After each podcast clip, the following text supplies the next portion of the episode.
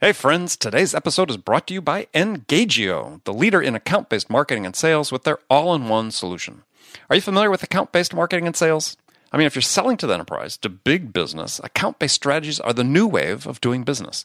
If you're selling to the enterprise, if you're dealing with multiple decision makers, if you need to close larger deals, then an account based approach is a necessity. However, while there's a lot of talk out there about account based marketing and sales, there's very little actionable advice on strategies and tactics you need to take. So, our friends at Engagio asked dozens of independent sales and marketing experts, leaders in their fields, to contribute their recommendations about what you need to know to get started with it.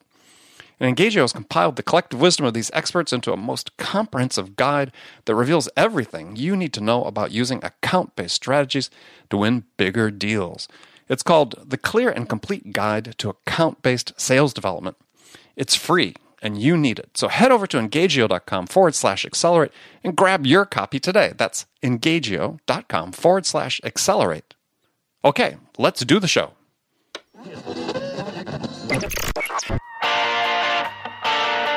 It's time to accelerate. Hey, friends, this is Andy.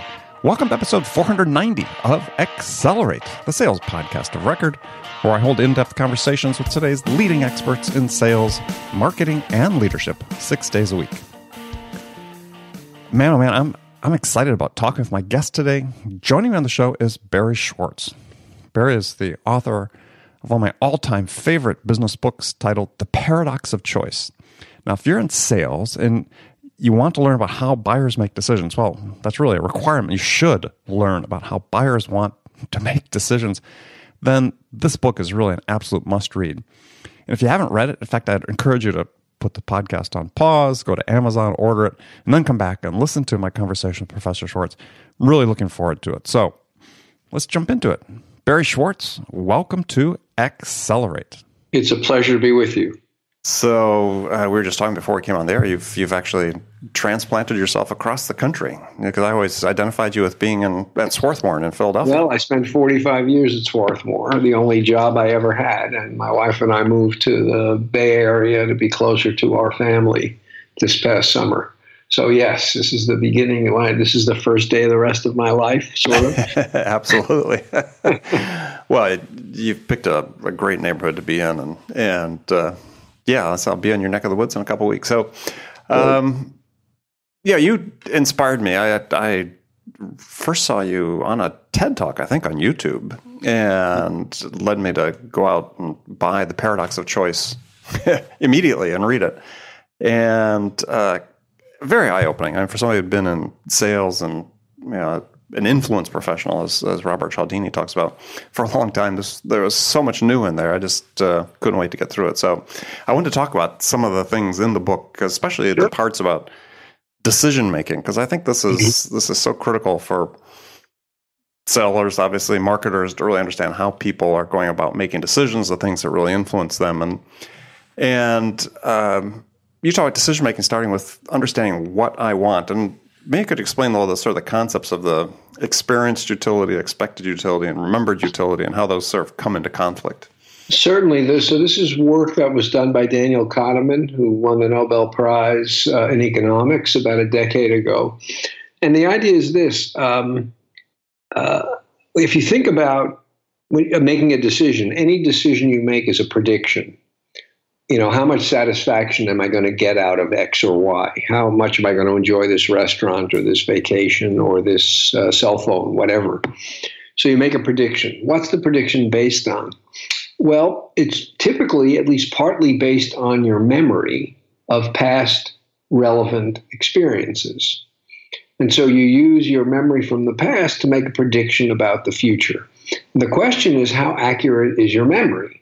Of past experiences? And the answer Kahneman showed is not very. What happens is that you have the experience, and what you take away from the experience is two moments in time, what he calls the peak and the end. The moment of most intense experience, the peak, and how the experience ends. And you essentially average those two moments, and everything else about the experience is irrelevant. And so, if you have a mediocre experience with a good end, you're more likely to do it again. If you have a great experience with a bad end, you're less likely to do it again. Uh, I like uh, your I like your your example of the the one week vacation that has great moments but ends on a real up note or with a real bang. Maybe you're kayaking with dolphins in Hawaii, and then you'll remember that more positively than a three week vacation that also had great moments but ended badly. Maybe with you missed your flight home or something. Exactly. And you know, it's funny because I, I, I was invited to give a talk um, several years ago at a lovely, lovely hotel in Palm Beach, Florida called The Breakers, mm-hmm. one of the nicest hotels I've ever seen. And I was seated at dinner with the CEO of the hotel. And I sort of gave him a preview of what I was going to be talking about. And I mentioned that I was overwhelmed that when I checked in, there were like eight people who milled around to take care of me and I said, you know, that's a waste. you want to make sure that the, this, the end of the stay is great, not the beginning. And he got all interested because no doubt he thought if you get things started on the right foot, it, you'll, you'll interpret everything else that happens more positively. And that, you know, sort of may be true. But he completely neglected the importance of how things end. And of course, when I checked out, it was lonely me all by myself, nobody interested in helping me. they already had your money.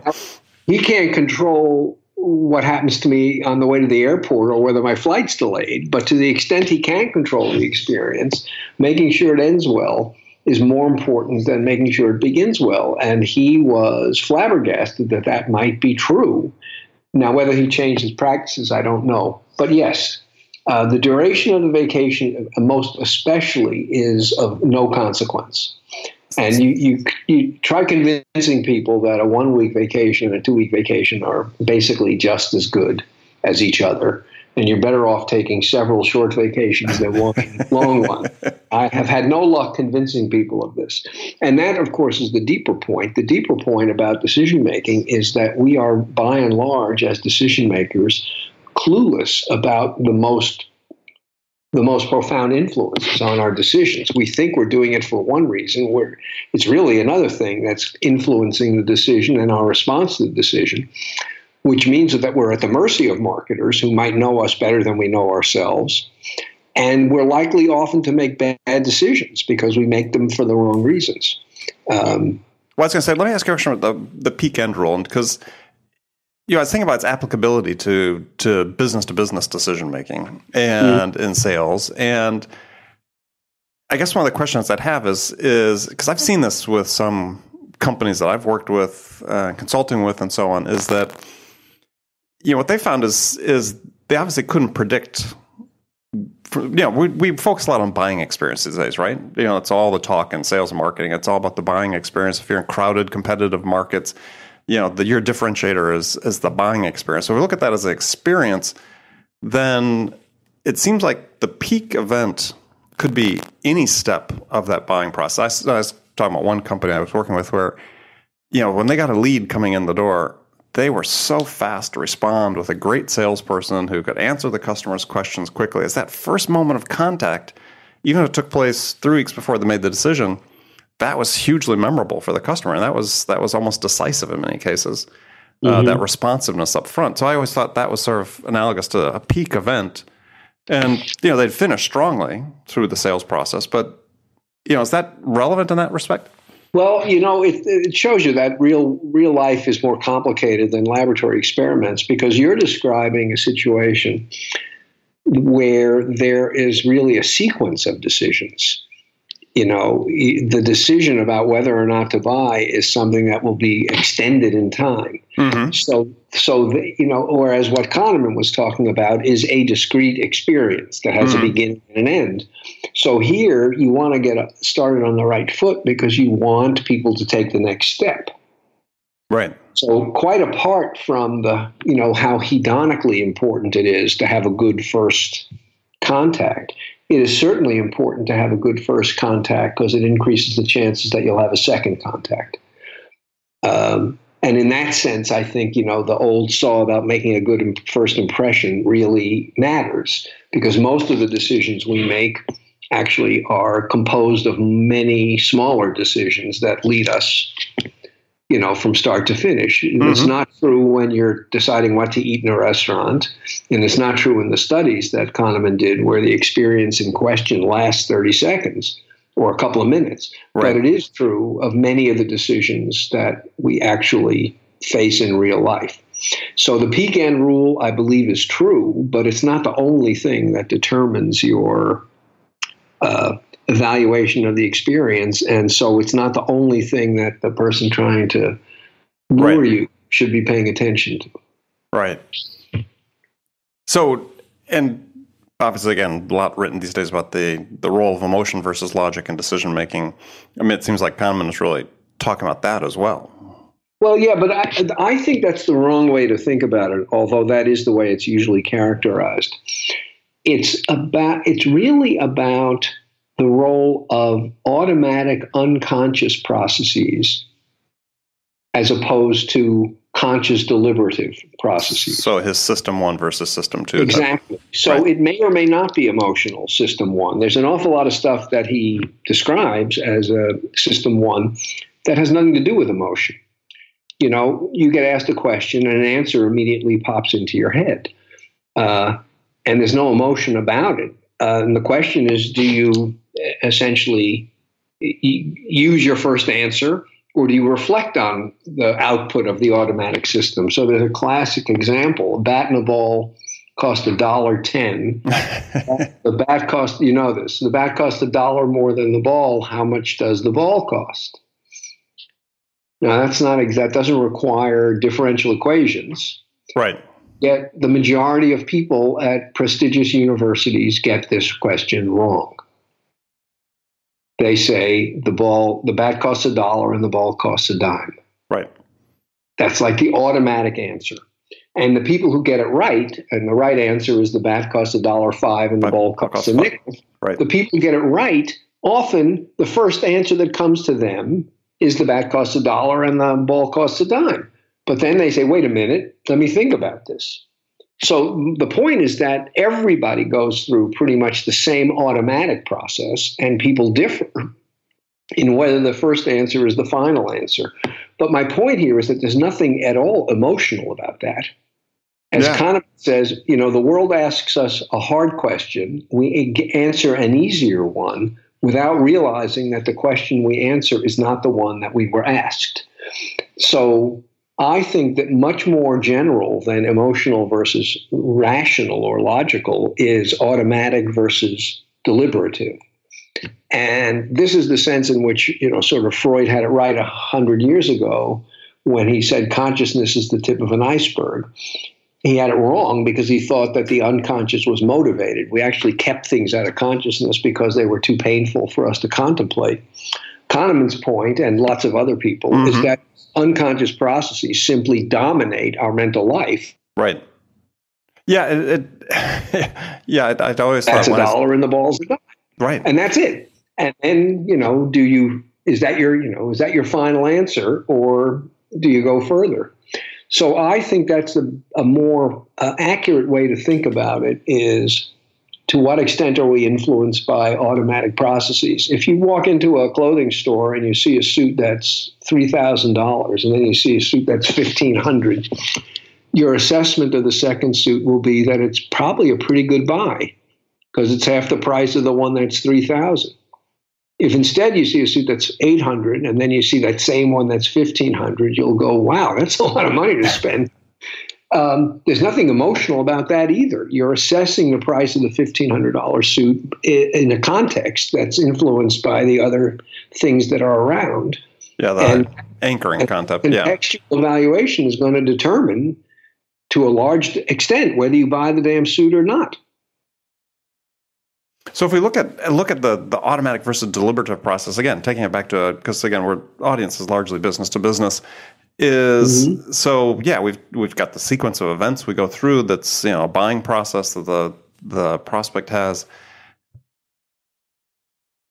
We spend it seems like as an industry, we spend a lot of time sort of saying, okay, well, what are the things we can do that move the prospect through these initial steps on more of an automatic basis as opposed to a deliberative, right? I mean, it seems like there's a lot of effort spent to try to sort of keep things in the, the system one sphere versus system 2 mm-hmm.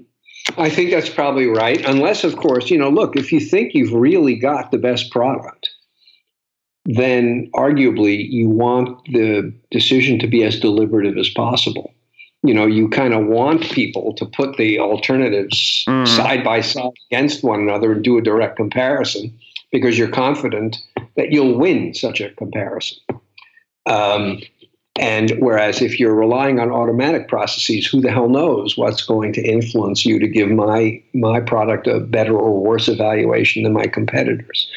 But you know, most people don't aren't in that position. They may have a product that's in some respects better than the competition, in other respects worse. Mm-hmm. So you want to. So what you want to do is make the respects in which your product is better extremely salient. Make it vivid when you describe it exemplify it, examples, particular examples, particular past customers who have bought this product and found it incredibly uh, satisfying, meeting their needs, are more powerful than sort of pallid statistics about uh, overall efficiency uh, gains that are associated with using this product. Um, so come up with some vivid examples, testimonials. Um, that's one thing. Another thing we know is what's called negativity bias. The, the bad things that we experience have a much bigger impact on us than comparable than good things of comparable magnitude.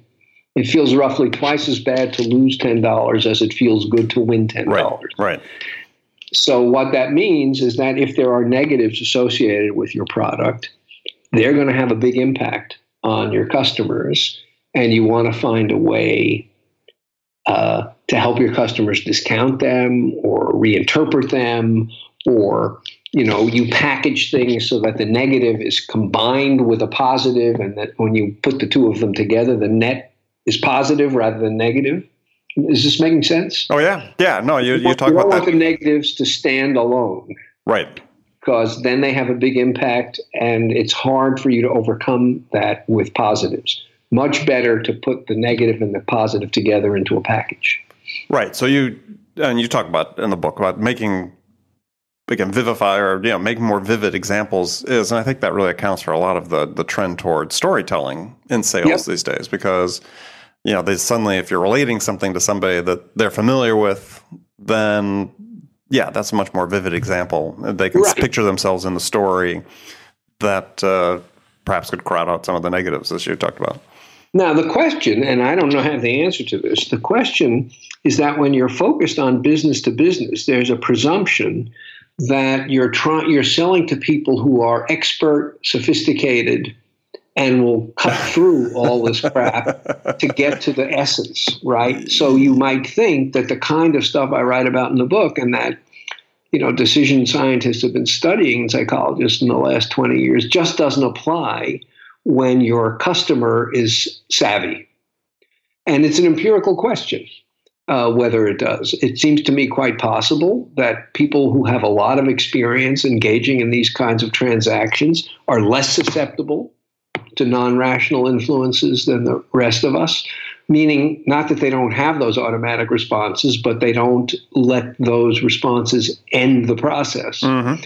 So my guess is that is that it, it's harder to use the kinds of factors that I write about to influence the behavior of customers when the customers are extremely savvy.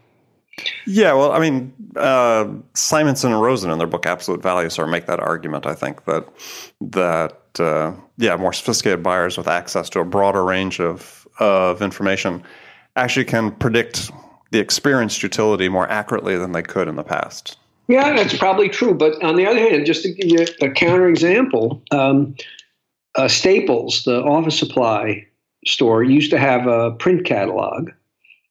Boy, print catalog, it's like it's like a horse and buggy. Uh, I remember those were delivered to the house. Yes, they were delivered to the house, but mostly they were delivered to businesses, and they were gigantic, sort of like the old Sears catalog. Mm-hmm. And it cost them a fortune to produce and to and to mail. So they decided that they would reduce the number of options in many product categories and in that way uh, lower the production and postage costs. They assumed that they would lose business that way. because there would be options excluded that people had previously purchased. They hoped and expected that what they saved in back, you know, back office costs would more than compensate for what they lost in sales. But they were absolutely convinced that that reducing the number of options available in the catalog would cost them sales. Now we're talking about savvy and sophisticated sellers selling to savvy and sophisticated buyers. Mm-hmm. What my book would suggest is that indeed, if you reduce the number of options in these categories, you will increase sales, not decrease them, because you make it easier for people to make decisions. They don't walk away paralyzed, they actually pull the trigger. And that's what happened. In every category, everyone without exception, where they reduced the number of options, sales went up. And this is largely sophisticated sellers selling to sophisticated mm-hmm. buyers mm-hmm. you would expect would not be affected by something like an overwhelming they wouldn't be overwhelmed by large choice sets because they have so much experience doing this and yet they were and so that leads me to think that even if it's true that the business to business context um, people are savvier and can anticipate these psychological effects and discount them they probably can't discount them completely. So they probably, you know, discount them partially. So in the example of the suits, the eight hundred dollar suit and right. the three thousand dollar suit, right. you're looking at the eight hundred dollar suit, and then you look at the fifteen hundred dollar suit, and you say, hey, that's that's a lot of money. And then you go, wait a minute, I'm probably influenced by having just seen the eight hundred dollar suit. Is it really a lot of money? I'm thinking it's a lot of money, but I've been anchored on a relatively inexpensive suit and I need to adjust my judgment. So you adjust. But what the literature says is you nobody ever adjusts fully. So even though you say, you know, to yourself, fifteen hundred dollars isn't that much, just in comparison to eight hundred that I thought it was, you'll adjust it so that it doesn't feel quite so expensive, but it will still feel expensive. Mm.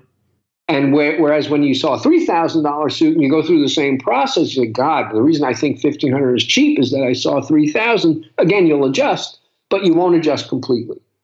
So even though you think you have neutralized these these context effects and are able to evaluate the fifteen hundred dollar suit on its own, you haven't neutralized the context effects.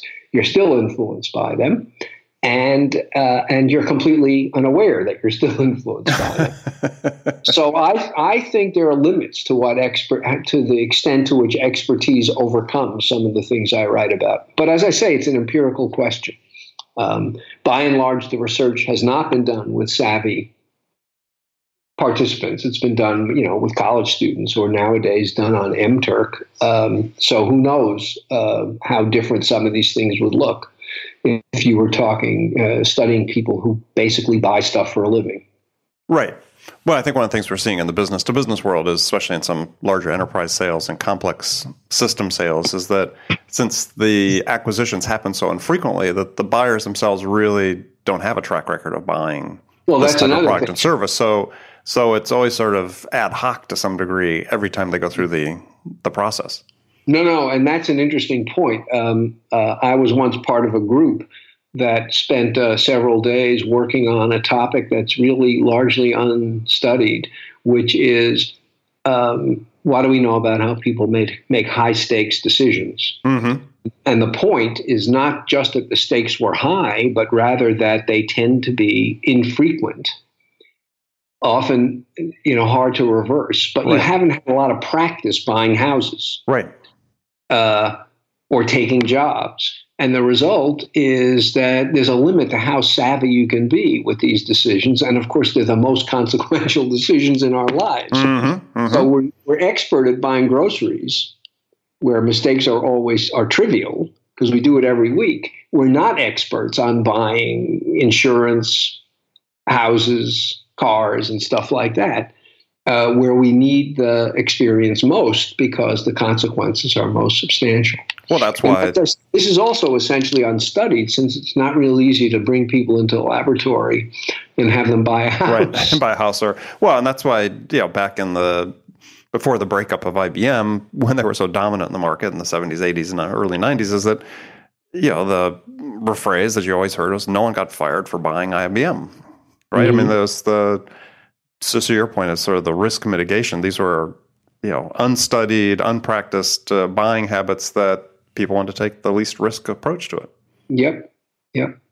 So talk about risk. I mean, you you in this sort of dealing with the issue of framing that you bring up about the decisions and saying that you know, the, when making a choice among various alternatives that have risk associated with it, we prefer a small, sure gain to a larger, uncertain one. Right.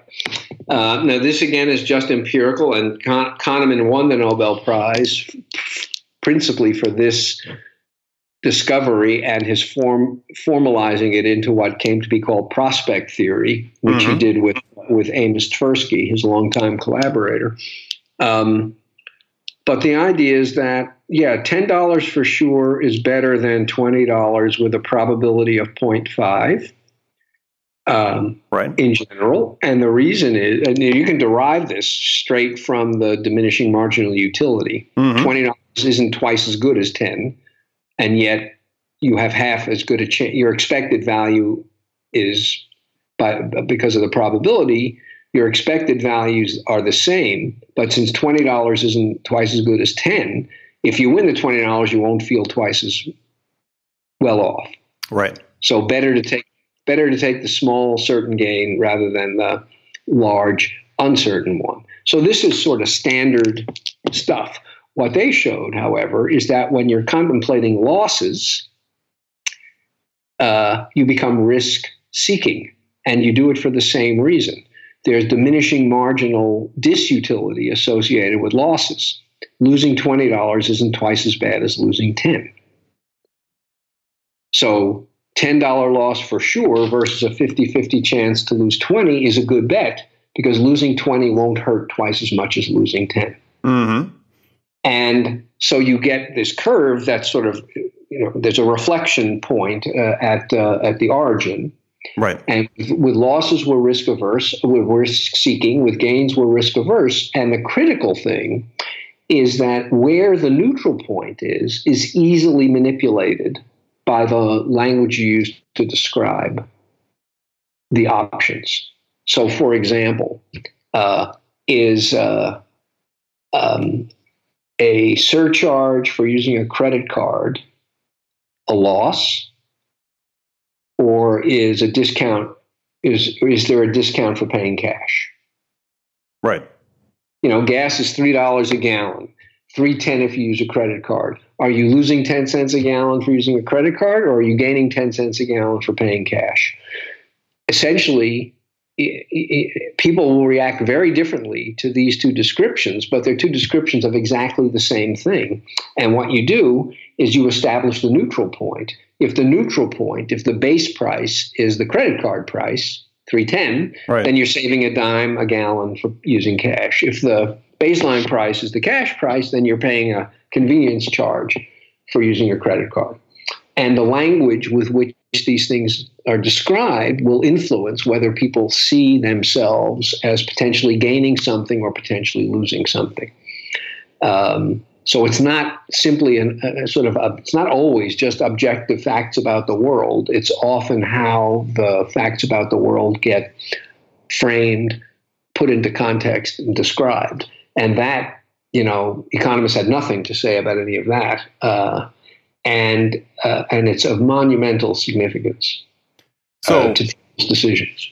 Right. So one times, uh, several times, is is with people I've worked with. And I remember one mentor in particular is saying, you know, when you're selling something relatively large, complex to to a, you know relatively inexperienced buyer because they haven't had the experience, and there's certainly a risk associated with it. That you know your best strategy going forward is try to start your relationship with the smallest transaction possible, right? Sort of inoculate them against the risk, and then you know replicate decisions thereafter, as opposed to trying to get the the big decision. I mean, is that something that makes yeah, inherent sense. May also be true, though not for not for this kind of reason, for a different sort of reason. This is something social psychologists have studied and called the foot in the door technique.